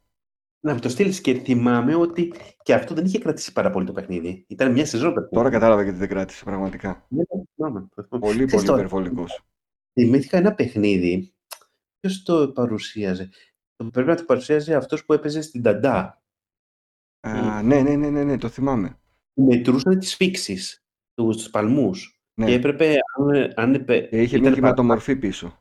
Ναι, ναι, ναι, ναι. Και αν υπερεύαινε ένα ποσοστό, ε, έκανε ο παίκτης. Δεν έπρεπε να, κρα- να απαντήσει, αλλά να, να είναι και ψύχρεμος κιόλας. Δεν μπορώ να θυμηθώ τον τίτλο, αλλά θυμάμαι σίγουρα το παιχνίδι, το, την παρουσίαση ήταν και αυτό με ερωτήσεις γνώσεων. Ναι, ναι, και αυτό. Αλλά είχε ενδιαφέρον ότι έπρεπε να είναι και ψύχρεμος ο παίκτης. Ναι, δεν ξέρω, επει- πρέπει να είδα και όλα τώρα πρόσφατα, γι' αυτό και το, το θυμάμαι έντονα. Αν το, αν το βρω τον τίτλο θα τον αναφέρω κάποια στιγμή μέχρι να κλείσουμε. Για να, για να πούμε κάτι. Α, Α, το είσαι πιο έξυπνος από ένα δεκάχρονο. Δεν μ' άρεσε καθόλου. Αυτό είναι η Σοφία Αλιμπέρτη. Ναι. Όταν έπαιζε τα serial στον Αντένα, το Σοφία Ορθή Σοφία και τα Ορθή, υπόλοιπα. ναι. Ε, αυτό με ενοχλούσε αυτό το παιχνίδι. Ξέρετε γιατί με ενοχλούσε, γιατί είχαν ένα ύφος τα παιδιά που παίζανε Ναι, μεγάλα. Αντιμιλούσαν στους μεγάλους, ήταν, ξέρεις, ειρωνεύονταν. Οι ερωτήσεις, επίσης, κάποιες ερωτήσεις ήταν, αυτό που λέει μέσα στην ύλη, όχι, κάποιες ερωτήσεις ήταν δύσκολες. Μμμ. Καθαρά. Και επίσης φαινόταν ότι ε, τα παιδιά ξέραν τις απαντήσεις. Ήταν δεδομένο αυτό. Ναι. Δηλαδή ήταν στημένο το κόνσεπτ από την- από την πρώτη στιγμή και δεν είχε νόημα όλο αυτό. ναι. Δεν μου άρεσε, δεν το έχω παρακολουθήσει πολύ. Έβλεπα και είχε, πάρει, είχε συμμετάσχει και ένας ε, φίλος, που τώρα είναι δικηγόρος ο φίλος, με τον Παπαδάκη, το 10 με τόνο. Το 10 με τόνο είχα- είχαν μεγάλη επιτυχία τότε. Έχει ξεχαστεί λίγο το παιχνίδι αυτό. Ναι. Πότε το έβλεπες, το 10 με τόνο, ποια ώρα της ημέρας; Ε, 10 με τόνο. Το, άκου να δεις πότε το έβλεπα. Νομίζω Ξέρω, την ίδια ώρα το βλέπαμε, γι' αυτό σε ρωτάω. ε, το, το έβαζε σε επανάληψη πολύ πολύ αργά το βράδυ. Με υπότιτλους. Ναι, ναι, και με υπότιτλους. Τότε δεν μπορούσε να επιλέξεις αν θα δώσεις Όχι. υπότιτλους ή όχι. Η κανονική του ώρα ήταν εκεί 6.30 το απόγευμα, 7 κάπου εκεί, αλλά εγώ το, σου λέω μία η ώρα το βράδυ. τότε το έβλεπα και εγώ. Ήμουν σίγουρος ότι το έβλεπες τότε. Ναι, ναι. Και είχε και πάρα πολύ δύσκολες ερωτήσεις. Είχε πολύ δύσκολες ερωτήσεις. Ναι. Θυμάμαι ότι ε, το έβλεπα απλά για να το βλέπω. Δεν μπορούσα να απαντήσω σε τίποτα σχεδόν. Ε, ξέρεις, και είναι από τα παιχνίδια τα οποία είχαν τότε μεγάλη επιτυχία. Στο μεταξύ, πραγματικά δεν θυμάμαι καν πότε προβαλόταν. Πρέπει να ήμουν φοιτητής. Μμμ. Ε, αλλά, ε, δηλαδή, πρέπει να έχουμε πιάσει η δεκαετία 2000, ε. Όχι, Όχι, πιο πριν ήτανε. πιο πριν ήταν. Γιατί θυμάμαι Σωστά. ότι το έβλεπα στο πατρικό, οπότε δεν είχα φύγει από το σπίτι. Ούτε ως Ναι. φοιτητής, ούτε μετά. Δηλαδή ήταν εκεί 98-99. Μμμ. Σωστά. Κάπου, Κάπου εκεί. εκεί. Αλλά είναι παιχνίδι το οποίο είχε μεγάλη επιτυχία τότε. Ακούγονταν πάρα πολύ. Ε, το οποίο έχει ξεχαστεί πλέον. Δεν Ναι. έχει ξαναέρθει. Και δεν έχουμε ξαναδεί τον Παπαδάκη νομίζω σε παρουσίαση τηλεπαιχνιδιού. Καλύτερα. Οκ. Ναι. Ναι. Ε, πάμε στο επόμενο. Ποιο θα είναι; Ε, ξέρεις ποιο θα είναι. Με την ε, Έλενα Ακρίτα. Όταν ακούς το όνομα πιο πε- Ε, καλά. ο πιο στο- αδύναμος κρίκος, εντάξει. Ναι. Και ν- να συμφωνήσουμε ότι ήταν η καλύτερη παρουσιάστρια για αυτό το παιχνίδι. Ναι, καμία σχέση με τον Τάσο Τρίφωνος μετά. Ε, ναι. Ήταν επιβλητική. Ήταν... Ξέρεις, καμιά φορά έκανε πρόσφατα κάτι δηλώσεις ακρίτα. Έχει δηλώσει γενικά διάφορα. Μμμ. Αλλά ε, μετά από το, τα, εκτός από τα τηλεπαιχνίδια έγραφε και serials, έκανε Ναι, διάφορα. ναι. παιχνίδια. Αλλά είχε πει τότε ότι ξέρεις, ήταν παρά ήταν αυστηρή και ήταν σκληρή με τους παίχτες και ότι δεν θα ήθελε να το ξανακάνει τώρα γιατί δεν είναι σωστό. Κάτι τέτοια. Και είναι αυτό που λέμε ότι πολλές φορές, ξέρεις, είναι ένα τηλεπαιχνίδι. Μμ. Δηλαδή, εκείνο το κόνσεπτ σε εκείνο το παιχνίδι έπρεπε να είναι όπως ήταν, ακριβώς. Να είναι σκληρή, να τη λέει στους παίκτες. Δηλαδή, αν ε, κάνεις λίγο, εξομαλύνεις λίγο τις γραμμές και όλα αυτά, χάνεις την ιδιαιτερότητα του παιχνιδιού. Ναι. Γι' αυτό το βλέπαμε εκείνη τη στιγμή. Για να έχουμε ξέρεις, και το άγχος του παίχτη ότι να απαντήσει σωστά για να μην του την πει η Ακρίτα μετά. Ναι. Βέβαια είναι και μία από τις πολλές περιπτώσεις που ασχέτως αν είναι καλή ή όχι η ακρίτα, το ανέβασε πάρα πολύ τότε ο παιχνίδι ο Μητσικώστας. Ε, το ανέβασε. πα- ε, Γενικά ο Μητσικώστας είχε αναδείξει πολλούς... Πάρα Ε, πολύ. Έκανε, έφερε πολύ κόσμο στο προσκήνιο και ουσιαστικά τους έκανε να κονομάνε χρήμα από το πουθενά. ναι. Ναι. Όπως και το έχει δηλώσει και ο, και ο Γεωργίου, Ναι. ότι τον ανέδειξε σε μεγάλο βαθμό ο Βέβαια. Μητσικώστας. Αλλά εμένα γενικά μου άρεσε αυτό το παιχνίδι. Το έβλεπα. Αχα. Ε, Και είναι από τα κλασικά παιχνίδια τα οποία τα έδειχνε Σαββατοκύριακο. Ναι. Δηλαδή Σάββατο απόγευμα έχει... Ουσιαστικά ήταν ένα ημικύκλιο με παίχτες, έκανε ερωτήσεις η Ακρίτα, έπρεπε να απαντούν σωστά. Όποιος απαντούσε λάθος, οι υπόλοιποι έπρεπε να θυμούνται ποιος απάντησε λάθος, Μμ. Για να το ψηφίσουν όσο πιο αδύναμο κρίκο και να φύγει από το παιχνίδι, μέχρι να μείνουν δύο στο τέλος για να μονομαχήσουν. Ξέρεις τι γίνεται, υπήρχε ένα θέμα ότι το οποίο το σκεφτόμουν και τότε. Ε, δεν σημαίνει ότι κάθε φορά ε, ε, έβγαινε αυτός, αυτό που ψηφίζανε οι παίκτες. Μμ. Το πρόβλημα ποιο ήταν ότι οι παίκτες δεν σημαίνει ότι κάθε φορά ψηφίζανε το χειρότερο. Πολλές φορές μπορούσαν να, είχαν- να συνοηθούν μεταξύ τους και όλα αυτά. Θα θε- θεωρούσα πάντα πιο δίκαιο πραγματικά να έφευγε αυτός με τις λιγότερες ερωτήσεις. Θα ήταν πιο δίκαιο αυτό. Αλλά Με- ε, Έτσι. επειδή έπαιζαν και με στρατηγική, μπορεί να έδειχναν τον πιο δυνατό παίχτη. Ναι, δεν είναι σωστό όμως. Κατάλαβες. Δηλαδή, ή είναι, ή είναι παιχνίδι γνώσεων ή δεν είναι. Δεν μπορεί άλλος να απαντάει συνέχεια όλες τις σωστές. Έχω δει τέτοιο παιχνίδι. Ναι. Αλλά Το- δεν μπορούσαν και να το διώξουν από την αρχή, γιατί έπρεπε να μαζευτούν λεφτά στη- στο ταμείο. Ε, ναι, τον διώχνανε, τον διώχνανε λίγο πριν το τέλος. Ναι. Δηλαδή, έκανε την μπάλα ο καλό και μετά τον διώχνανε. Γι' αυτό σου λέω ήταν άδικο παιχνίδι. Θα μπο- μπορούσε να γίνει άδικο. Ναι. Και στο τέλος, τότε θυμάμαι ήταν πολύ δύσκολες οι ερωτήσεις. Ήταν Τελικά. δύσκολες, ήταν δύσκολες, ναι. Ε, όπως όλα τα παιχνίδια μου, για να πάρεις τα μεγάλα χρηματικά έπαθλα, είναι, δυσκολεύει απότομα το, το επίπεδο. Σωστό είναι. Σωστό. Να πάμε στο, να φύγουμε από τον αδύναμο κρίκο. Είπαμε ότι έγινε με τον Τάσο Τρίφωνος. Δεν είχε την ίδια επιτυχία όπως Το με- παλιά. το Μίτσο δεν προβαλλόταν από την Ακρίτα. Αυτό είναι το θέμα. Ναι. Ε, Μαστοράκι βλέπω στη λίστα με το Super Bingo. Super Bingo. Θυμάμαι μόνο να, την, που τον άκουγα να λέει Bingo! Ναι, ναι, κοίτα, δεν το θυμάμαι το παιχνίδι. Αν μου πεις τι ακριβώς κανένα, δεν το θυμάμαι. Αλλά δεν ήμουν ούτε φαν του Μαστοράκη. Μμ. Οπότε τόσο γρήγορα θα το ξεπετάξουμε. Ναι, Ναι. γιατί ο Μαστοράκης όταν παρουσίαζε τα παιχνίδια, γενικά αμερικάνιζε πάρα πολύ. Ναι. Προσπαθώ. Ε, όπως και Very τις cool. σειρές. Και τη σειρές του, αλλά και στα, στο παιχνίδι αυτό που λες με το Super Bingo, αυτό που λες ότι να φωνάει συνέχεια Bingo, Bingo και να Ναι. κάνει. Αυτό, αυτό μου έχει εμένα, ναι. Αυτό έμεινε. Ε, θέλω να πάρουμε τώρα άλλο, για να δω. Ε, Η- Να πούμε ποιο, το Fort Boyard είναι ξένο, οπότε να μην το βάλουμε. Ήταν και μεγάλη Fort παραγωγή. Ναι, ήτανε, πότε ήταν, ήτανε τότε, δεκαετία 90 ή 2000. Μ, Είδες, Πάλι παίζουμε τέλη λίγο. δεκαετίας 90 στο Star. Σωστά. Αυτό είναι αγαπημένο όμως παιχνίδι. Μμ. Το θυμάσαι; Είναι Ναι, αυτό βέβαια. που πήγε ο- ο Φερεντίνος, το γυρίζανε σε ένα, νομίζω στη Μάλτα, αν θυμάμαι καλά, το Ναι. γυρίζανε. Και τη γυρίζανε όλα τα, τα επεισόδια το καλοκαίρι. Ναι. Ναι, γιατί ήταν, εκεί είχαν, ξέρεις, η Μάλτα έχει κάστρα ουσιαστικά και σε ένα κάστρο ήτανε, το γυρίζανε, γιατί Α. ήταν το πραγματικό ντεκόρ του παιχνιδιού. Και, και γύριζαν όλα τα επεισόδια και τα προβάλλανε στο, το χειμώνα κάθε Σάββατο βράδυ, 9 η ώρα. Ο, ήταν ο Φερεντίνος και νο- καλά, δεν ήταν όλη τη σεζόν, αλλά θυμάμαι ότι μια σεζόν ήταν η Οχτούλα Παπαδάκου, Ναι. ήταν η, η, δευτερο, η δεύτερη παρουσιάστρια, παρουσιάστρια, η βοηθός του. Ήταν αυτή που ήταν από το Survivor. Από το Survivor. Ναι. Και ουσιαστικά τι ήταν, ε, πε- είχαν, ήταν δύο ομάδες, οι οποίοι έρχονταν από την Ελλάδα προφανώς, και έπρεπε να ε, κάνανε κα, κάποιες δοκιμασίες, που ήταν αγωνίσματα, ήταν κάποιοι γρίφοι, Μμμ. να βρουν το παιδί που ήταν κρυμμένο. Ε, κάθε φορά ήταν διαφορετικά παιχνίδια. Ναι. Δηλαδή ήταν, σ- όχι σπάνιο, εντάξει, υπήρχε μια επαναληψιμότητα σε αυτό, αλλά ανά τρία επεισόδια, ανά τέσσερα. Ήταν, πολύ, Ήταν ωραίο και ακριβή παραγωγή. ήταν ακριβή παραγωγή και πρέπει να είχαν και ακριβά δικαιώματα και, το, και να ξέρεις ότι υπάρχει και σε video game το παιχνίδι. Μμμ, μμμ. Δεν θυμάμαι σε επιτραπέζο αν υπήρχε, αλλά ήταν ο λόγος που, ο λόγος που σταμάτησε ότι ήταν ακριβή, ακριβή παραγωγή. Ακριβή παραγωγή. Μα σκέφτομαι και μόνο τα μεταφορικά και να φιλοξενήσουν τους παίκτες στο, Ε, ναι, ναι, ναι. Στο εξωτερικό. Να πάμε σε κάτι που ήταν πολύ φθηνή παραγωγή, αλλά έκανε πολύ μεγάλη επιτυχία και είναι το ναι ή όχι με τον Τσαουσόπουλο.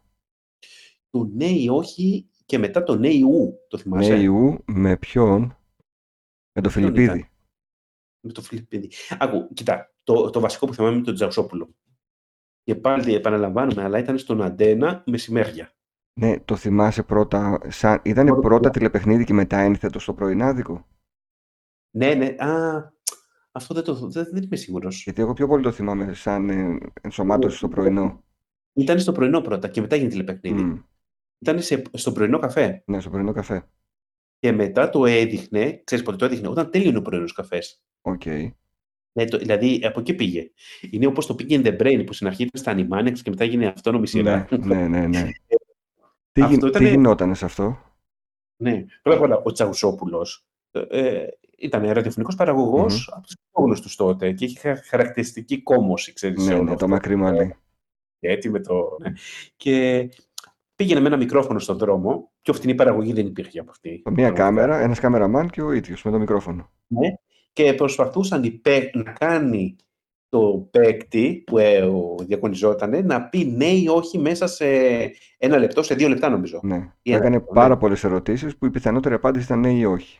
Ναι, και του έκανε γρήγορες ερωτήσεις, αλλά ήταν με τέτοιο τρόπο που πολύ εύκολα ξέρεις, ο άλλος μπορούσε αυτόματα να το πει χωρίς να το σκεφτεί ότι δεν πρέπει να πει. Ναι. Και αν καθυστερούσε κάποιος ή έλεγε συνέχεια, σκεφτόταν εγώ τι θα πω, θα λέω συνέχεια αυτό, αυτό, έβγαινε με τη μία έξω. Μμ. Δηλαδή έπρεπε να απαντήσει κιόλας, όχι να κάνεις ακλαμάρε. Το, Ε, παίζαμε, το- το παίζαμε και στο σχολείο μεταξύ μας οι μαθητές. Ναι, ναι, ναι, σωστό. Κοίτα, πολλά από αυτά τα παιχνίδια τα παίζαμε και στο σχολείο. Δηλαδή αυτό ήταν χαρακτηριστικό. Και ε, πέντε χιλιάρικα παίρνανε. Ένα πεντοχίλιαρο είχε θυμάμαι. Νομίζω πεντοχίαρο, ναι. Που πεντοχίαρο για ένα πετσιρικά τότε ήταν ε, χα- καλό χαρτζηλίκι. Από το πουθενά. Ναι, ήταν και πιτσιρικάδες και όλα αυτά. Και θυμάμαι ότι όταν αυτό που λες με, τη μια, με κάμερα στο, ξέρεις, στο δρόμο, πόσος κόσμος μαζευόταν για να παίξει. Ναι, ναι, ναι. Μου ναι. έκανε εντύπωση ο κόσμος. Και μου άρεσε όταν παίζανε και παιδιά. Γιατί και τότε παιδί ήμουν. Επομένως, όταν το έβλεπα, Σωστά. μου άρεσε αυτό. Ε, Βέβαια, πιο, πιο πολλοί παιδιά θυμάμαι να παίζουν. ε, Δεν θυμάμαι μεγάλες ηλικίες. Δεν το θυμάμαι. Παίζαν, παιδιά Ναι. παίζανε στην αλλά δεν ξέρω αν ήταν μόνο παιδιά. Όχι, νομίζω ότι ήταν, είχε και μεγαλύτερους. Ωραίο ήταν. Απλό. Ωραίο, απλό, γρήγορο παιχνίδι. Ναι. Μια χαρά. Και φθηνή παραγωγή. Θυμάσαι το Άνω ή Κάτω; Αυτό ήταν με τον Αλκιστέα. Αυτό με, κα- με, με τράπουλα ήταν. Ναι, ήταν με τράπουλα. Το οποίο ξέρεις, είναι αυτά που λες ε, πλέον ψάχνουν να βρουν σύνθετα παιχνίδια και καλά κάνουν. Τότε ήταν καθαρά θέμα τύχης. Ήταν να βρεις Ναι. αν ήταν το επόμενο φίλο, αν ήταν μεγαλύτερο ή μικρότερο. Ναι, ναι, ναι. Ε, είχα ένα τέτοιο παιχνίδι στον υπολογιστή στην Amiga που έπαιζα. Α, ναι. Αν ήταν μεγαλύτερο και συνέχιζες και έπαιρνες το ποσό, αν κάποια στιγμή, αν έχανε είναι αυτό που λέμε η πλεονεξία, τα έχανες όλα. Ναι. Ε, Ε, και, ε, Άλκης βάρετα. Θέας, αν μου έλεγες ο Άλκης Θέας τι έχει κάνει στην τηλεόραση, θα σου έλεγα μόνο το πατερινό κατα... καρναβάλι. ε, νομίζω αυτό έχει. Δεν είχα κάτι άλλο να. Ίσως τον αδικούμε, αλλά δεν το ξέρω κι εγώ, μόνο για το πατέρα. Ναι, ό- όταν λέω τον αδικούμε, μήπως είχαν πράγματα στα 80s που δεν τα, Μπορεί. δεν τα θυμάμαι. Ναι. Εμεί Αλλά 90s το- κυρίως βλέπαμε. Αλλά το πατερινό καρναβάλι, ναι, έχει ταυτιστεί μαζί του. Ναι. Ναι. Να πούμε για τα παιχνίδια χωρίς σύνορα που δεν είναι στη λίστα, αλλά τα αναφέραμε γιατί και αυτά ήταν μεγάλη παραγωγή. Και γυρνούσε από χώρα σε χώρα. Ξέρεις τι γίνεται, είναι μερικά παιχνίδια, τώρα αυτό τα παιχνίδια χωρίς σύνορα, τα οποία θα μπορούσαμε να κάνουμε ξεχωριστό επεισόδιο. Μμμ. Γιατί έχει πολλά πράγματα. Το... Ναι, είναι, είναι χαρακτηριστική εποχή το παιχνίδι χωρίς σύνορα. Δάφνη Μπόκοτα στα πρώτα χρόνια, Κώστας Γκόντζος στα τελευταία. Ε, ναι, και μετά, ξέρεις, όταν απέκτησε τηλεθέαση, ήταν. Γυριζόταν και στην Ελλάδα που φιλοξενούσαμε Ναι. τα παιχνίδια χωρίς σύνορα. Στην αρχή θυμάμαι, παραδείγματος χάρη, πάντα βγαίναμε τελευταίοι. Οι Σωστά. πρώτοι τελευταίοι ήταν. Ναι, θα, θα γινόμασταν viral. τότε. Μετά όμως χτυπούσαμε και κάποιες πρωτιές. Ναι, είχαμε πάρει και πρώτη θέση και κάτι Θεσσαλονίκης νομίζω είχαν πάρει την πρώτη θέση. Ναι.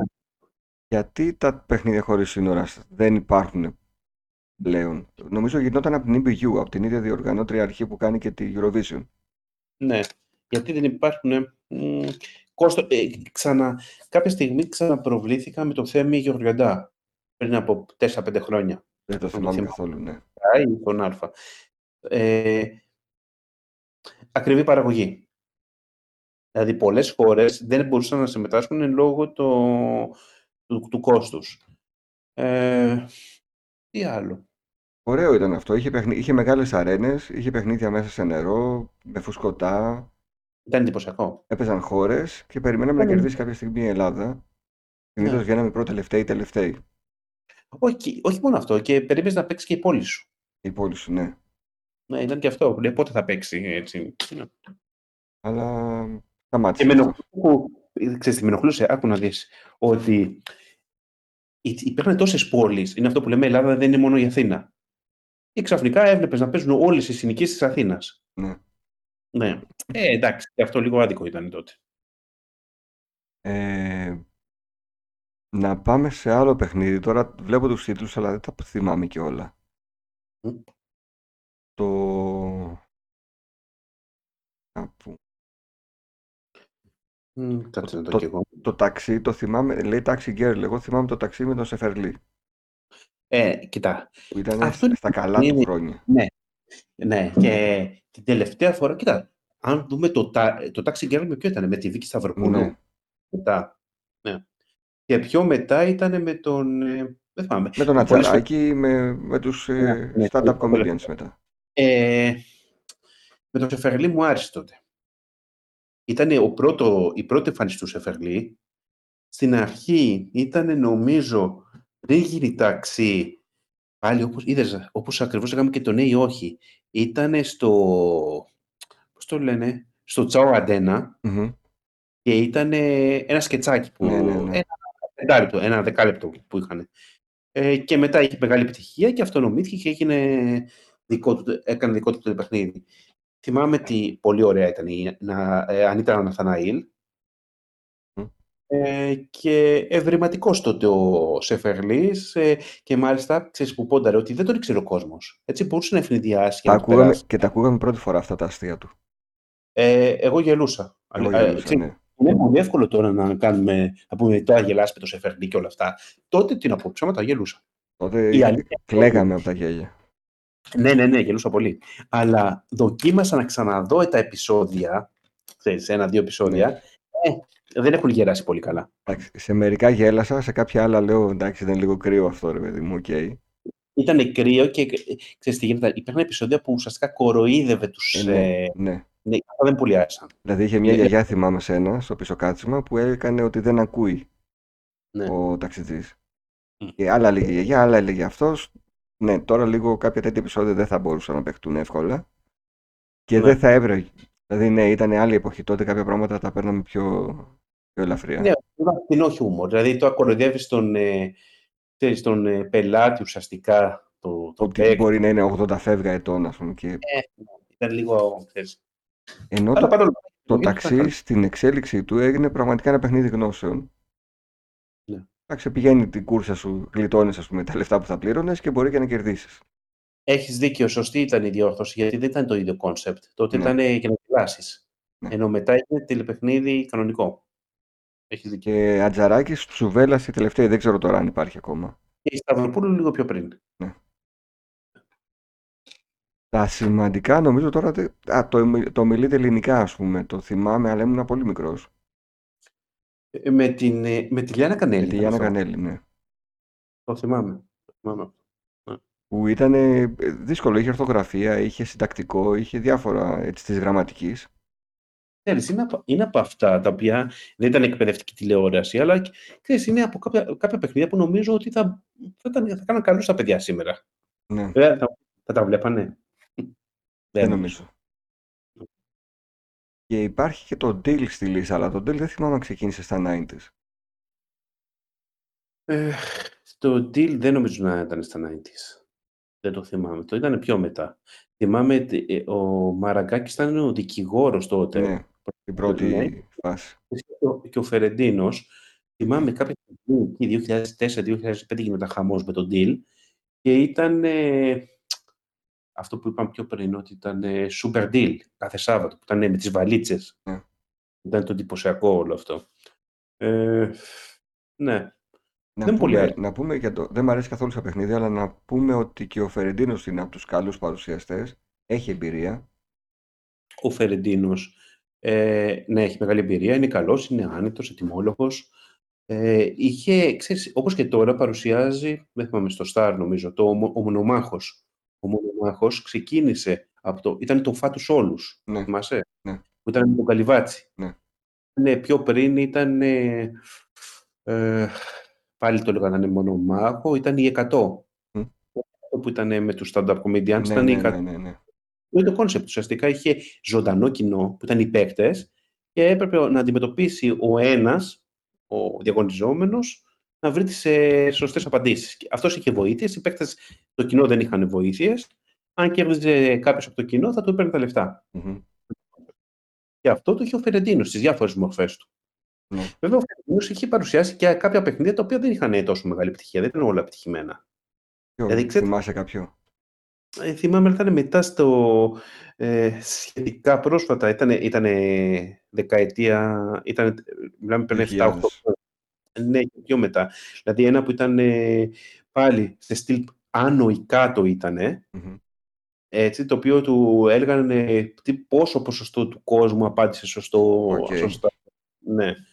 Ε, ήταν λίγο χαζό όλο αυτό. Όπως και το money drop, Δεν μ' άρεσε αυτό, ναι. ναι, που πέφταν τα λεφτά και έτσι. ναι, δηλαδή, ναι, ναι, δεν μου άρεσε. Κοίτα, υπήρχαν και. Ε, ε, Παίρνουμε λίγο τα παραδοσιακά τηλεπαιχνίδια, γιατί υπήρχαν παιχνίδια όπως ε, και άλλα, όπως το θησαυρο, ε, θησαυροφυλάκιο. Έτσι. Ε, ναι. Ξέρω, Δεν, ε, Για να κλείσουμε, επειδή είπαμε στην αρχή ότι ξεχωρίζουμε και οι δύο το τροχό της τύχης και το μεγάλο παζάρι, δεν έχουμε αναφέρει κάποια παιχνίδια στο 2000, αλλά η ερώτησή μου μπορεί να περιλαμβάνει και αυτά ως απάντηση που θέλω να μου δώσεις. Μμ. Είναι ποιο είναι το χειρότερο παιχνίδι που έχει περάσει από την ελληνική τηλεόραση; Ποιο ήταν, ε, θα σου πω ποια παιχνίδια, ή αν είναι παιχνίδια αυτό που παρουσίαζε η. Πώς τη λέγανε τη γυναίκα του Μπουμπου. του Μπουμπου. Αυτό θα έλεγα και εγώ. ναι, πώς τη λένε όμως; Η Μανολίδου. Η στιγμή της Μανολίδου. αλήθειας. Όχι, Τραγικό όχι. παιχνίδι. Αυτό ήταν. ε, Ξέρεις, τώρα φαίνεται κάπως να πούμε χαμηλού επίπεδου, αλλά ήταν πολύ χαμηλού επίπεδου. Ήταν, νομίζω πιάσαμε πάτο εκεί.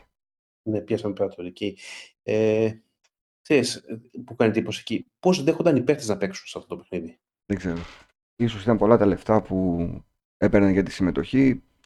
Αλλά τώρα Ναι. να βάζεις τον άνθρωπο και να το ρωτάς ε, αν είναι ομοφυλόφιλος ας πούμε και να πρέπει να απαντήσει. Όχι, ήταν άβολο, ξέρεις. Και είναι αυτό που λέμε η λέξη ετεροντροπή. Ναι. Δηλαδή, εγώ δεν το έβλεπα, γιατί πολλές φορές ντρεπόμουν για αυτούς που παίζανε. Ναι. Άλλαζα κανάλι. Λέω, δε, δηλαδή, αυτό που λες, βάζεις τη θέση σου στο, στο, στη θέση αυτού που παίζει. Και δεν μπορούσα να θέλω σε αυτό. Έχω, ναι. Δηλαδή πήγαινε ο άλλος με τον κολλητό του και έλεγε έχεις πάει ας πούμε με την κοπέλα του. Ναι, ναι. Και έπρεπε να απαντήσει τώρα, δηλαδή τους έβαινε σε τόσο δύσκολη θέση. Που λες δεν είναι δυνατόν. Που ακόμα και να είχε πάει. Ε. Ναι, ρε, πα- δηλαδή και, να, και άμα πει όχι και το μηχάνημα κάνει λάθος και... Ναι, ναι, φοβερό, φοβερό. Και ξέρεις ποιο άλλο. Ένα άλλο που ήταν ε, με τρομακτικά πράγματα. Τρομακτικά, ξέρεις. Α, ναι. Λίγο αειδιαστικό, με την Άντια Μπουλέ. Ναι, πώς το λέγανε, blackout. Blackout. Το blackout. Ναι, το ναι, blackout. ναι. Ε, και κάποιος άλλος το παρουσιάζει, κάποια άλλη το παρουσιάζει. Εντάξει, πιο μετά πριν. το πήγανε ναι, με το να φωνάζουν περσόνες σαν τον Τρίφωνα Σαμαρά, ας πούμε, που θα έκανε αστεία. Μμ. Αλλά δεν ήταν τόσο παιχνίδι, εντάξει. Όταν, ε, ε, είναι όπως αυτό το celebrity που είναι μια σαχραμάρα τώρα. Ναι. Αλλά ε, τότε όταν προβαλόταν ήταν, ε, ήταν αειδιαστικό. Μμ. Ε, όχι, δεν μου άρεσε αυτό. Ωραία. Συμπληρώσαμε μία ώρα, είπαμε αρκετά παιχνίδια. Ελπίζω να άρεσαν και τα στιγμιότυπα που έχω προσθέσει τα παιδιά, να τα θυμήθηκαν. Ξέρεις, ε, βλέπεις, ναι, έχουν περάσει τόσο, ήταν η χρυσή εποχή των τηλεπαιχνιδιών. Είναι, είναι λίγο δύσκολο βέβαια να πούμε, γιατί εντάξει, okay, σίγουρα ήταν το, τα 90s, τα μεγάλα παιχνίδια. Αλλά και τώρα που φαίνονται πάρα πολλά τηλεπαιχνίδια. Ναι, επανήλθαν. Ναι, δηλαδή, ε, έκανε ένα μεγάλο comeback με το Still Standing, Αχα. το οποίο έκανε μεγάλη επιτυχία τότε με την Πεκατόρου, Με αλλά και Πεκατόρου. το Ace και τα άλλα. Δηλαδή, βλέπεις παιχνίδια που κρατάνε πολλά χρόνια. Ναι. Ναι. Και ο Τροχός πλέον που επανήλθε. Υπήρχε μια εποχή όταν ήταν στα πάνω τους στα reality που κάπως ξεχ... εξαφανίστηκαν Ναι. τα άλλα. Ναι, ναι, ναι. Και τα serials εξαφανίστηκαν και τα τηλεπαιχνίδια. Ναι. Όπως αυτό που λέμε με τα serials πλέον. Ναι, η τηλεόραση, ναι, κάποια στιγμή λέγαμε ότι δεν υπάρχουν serials γιατί βάζουν όλα μεξικάνικα, τουρκικά και όλα αυτά. Πλέον είναι συνέχεια ελληνικές Ναι, ναι, παραγωγές. ναι, ναι, ναι. Ωραία. Ε, σίγουρα προκύπτουν δύο χρονομηχανές από αυτή που γράψαμε Ε, σήμερα. Ναι, ε, ναι, κοίτα, θα μπορούσαμε να, μια- να κάνουμε μια εκπομπή μόνο για το μεγάλο παζάρι. Να Εντάξει, δεν θα το κάνουμε, αλλά θα κάνουμε σίγουρα μία χρονομηχανή για τα... Ξέρεις τι γίνεται. Νομίζω λίγο πολύ οι μνήμες από το παιχνίδι τις έχουμε μεταφέρει. Ναι. Δηλαδή αυτά θυμόμαστε, έτσι, τα, τα σκηνικά. Δες, θα γράψουμε μία χρονομηχανή για τα reality shows κάποια στιγμή. Για τα reality, ναι. Και αυτό ήταν μεγάλο κεφάλαιο. Και θα γράψουμε και άλλη μία για τα show, τα κανονικά, όχι τα reality. Ναι. Το μπράβο, καλώς ήρθατε. Του Μαρίνου, της Ανασβήση. Δεν ήταν αυτά τα show, υπήρχαν και, και τηλεπαιχνίδια να διαγωνιστούν οι παίκτες. Ναι, ναι. Όπως και στα πρωινάδικα υπήρχαν. Μμμ. Με βλέπω στη λίστα το, με τον Αρναούτογλου, αυτό την Κυριακή, πώς το έλεγε. Που το θεωρώ show, όχι παιχ- το πιο πολύ την Κυριακή. Με την Κλάρα την Αγελάδα. Ναι, το θεωρώ πιο πολύ show, όχι τηλεπαιχνίδι καθαρό αίμο. Ναι, αυτά είναι στα. Όχι, εμείς. Κοίτα, τηλεπαιχνίδια κυρίως λέμε τα γνώσεων και τα τύχη, αυτό που είπαμε. Ναι. Όχι, αυτά ήταν ε, άλλο, άλλο κεφάλαιο τα show. OK. Οπότε κρατάμε δύο χρονομηχανές για shows γενικότερα, reality και μη. Γιατί και εκεί έχουμε να πούμε πολλά και πάλι με τους ίδιους παρουσιαστές θα είμαστε. Ε, αυτά για σήμερα. Και ξέρεις τι, τώρα πάλι είναι. Δεν θα τη είναι λύσουμε μια- ποτέ. Όταν γράφεις μια έκθεση και λες, Ας το βάλω και εδώ μέσα, Ναι, ξέρεις. για πες. Ιστερόγραφο 13. Ναι, ναι. Πότε, πότε πιστεύεις ότι αρχίσαν να, να είναι ως παρουσιαστές τραγουδιστές, όπως τώρα με το Βρετό και όλα αυτά; Ναι. Τότε δεν ήταν αυτά. Ήταν ηθοποιοί που ήταν λίγο παράξενο. Ο, ε. Μικ- ο Μικρούτσικος που ήταν ε, τραγουδιστής, τραγουδοποιός. Ο Μικρούτσικος και ο ίδιος δεν ξέρει τι ήταν. Αλλά χωράει ολόκληρη χρονομηχανή για το Μικρούτσικο. Ναι, ναι, δηλαδή ήταν και, ε, και αυτό το λέω και, ξέρεις, με, με την καλή έννοια. Δηλαδή, ε, ήταν και τραγουδιστής, ήταν και τραγουδοποιός και, και παρουσιαστής. Ήταν πολλά πράγματα, αλλά δεν μπορείς να πεις ότι ήταν ε, όπως ο Βρεττός που ήταν τραγουδιστής και ήρθε να παρουσιάσει το τηλεπαιχνίδι. Ναι. Ναι. Οι ηθοποιοί ήταν πιο normal να πάνε να παρουσιάσουν. Οκ, ήταν, είπαμε, το είπαμε, Παπαδόπουλος, Μπονάτσος. Ναι, ήταν ναι, ναι, καθαρά. ναι, ναι. Αν και είδες και ο Μπονάτσος και αυτός τραγουδιστής ήταν. Ναι, Ε, Πιο, πο- πιο πολύ ηθοποιός νομίζω. Αν το ρωτούσες τα τελευταία χρόνια θα σου λέγει ηθοποιός παρά τραγουδιστής. Ε, ναι. Εξαλλού ο κόσμος από την τηλεόραση τον έμαθε. Ε, πελώμε από εκεί, από εκεί πώς, πώς πρόλαβε τότε. Ειδικά εμείς δεν προλάβαμε. Όχι, με, μετά, ξέρεις, νομίζω αφού έγινε γνωστός, μάθαμε ότι ήταν στο Ναι, Πελονοκιού. ναι, ναι. Ναι. Ωραία. Έχω σημειώσει ήδη τρεις εκπομπές μελλοντικές. Ε, ναι, κάτσε μη μας σταματήσει η χρονομηχανή σε κάποια άλλη ημερομηνία. Καλά, μπορεί. Ε, και χρονομηχανή για τον Ανδρέα Μικρούτσικο θα μπορούσαμε να κάνουμε όσο είναι σε ζωή ακόμη. Ναι. Ε, μην με περιμένουμε. Γιατί γράψουμε μετά θα είναι κάπως. Γιατί Ναι. είχε μια πολύ Μου περίεργη θυμίζει τώρα- πορεία. Μου θυμίζει τώρα τα αφιερώματα στα φιλαράκια και σε όλα Ναι. αυτά. Και λες, είναι πολύ εύκολο τώρα ε, με, με, με αφορμή το, Το θάνατο ξέρεις, του Τσάντλερ. του Μάθιου Πέρι ξαφνικά Ναι. να, να κάνει τώρα να πούμε τα καλύτερα επεισόδια. Θα, θα ήταν φτηνό νομίζω να το κάνω. Όχι, δεν θα το κάνουμε. Όχι. Αλλά επειδή ο Μικρούτσικος ξεκίνησε με τα τηλεπαιχνίδια, πέρασε στα reality, μετά πήγε στο σκληρό reality, μετά εξαφανίστηκε εντελώς και επέστρεψε σε πάνελ, έχει ενδιαφέρον να δούμε την πορεία. Ε, έχει να αφιερώσουμε ένα δεκάλεπτο από το ωριαίο επεισόδιο σε κάθε φάση. Ναι. Ε, γιατί μέσα σε αυτά, αυτό που λέμε, ξέρεις, ξεχάσαμε να πούμε ότι παντρεύτηκε και τη, ένας από τους γάμους του με τη Γεωργαντά ήταν σε ζωντανή σύνδεση. Αυτό Δηλαδή- δεν ήταν reality. Α, αυτό ήταν, δηλαδή, είναι αυτό που λέμε τηλεπερσόνα, είναι ο ορισμός. Δεν υπάρχει κάτι άλλο. Ναι, ναι. Και πέρασε σε διάφορες φάσεις της ελληνικής τηλεόρασης. Δηλαδή, είναι όπως το Forrest Gump, που πήγε, ξέρεις, και ήταν ε, στα διάφορες Ναι, φάσεις της ναι, ναι, ναι. αμερικανικής τηλεόρασης. Έτσι είναι ο Μικρούτσικος. Τα έχει ζήσει όλα. Δεν έχει αφήσει κάτι. Ωραία. Θα κάνουμε το επεισόδιο, σίγουρα. Αυτά. Ιστερόγραφο νούμερο 3-4 ποιο ήταν αυτό. Κλείνουμε. Κλείνουμε. Θα Τέλος. λέμε στην επόμενη χρονομηχανή. Καλή Γεια. συνέχεια σε όλους.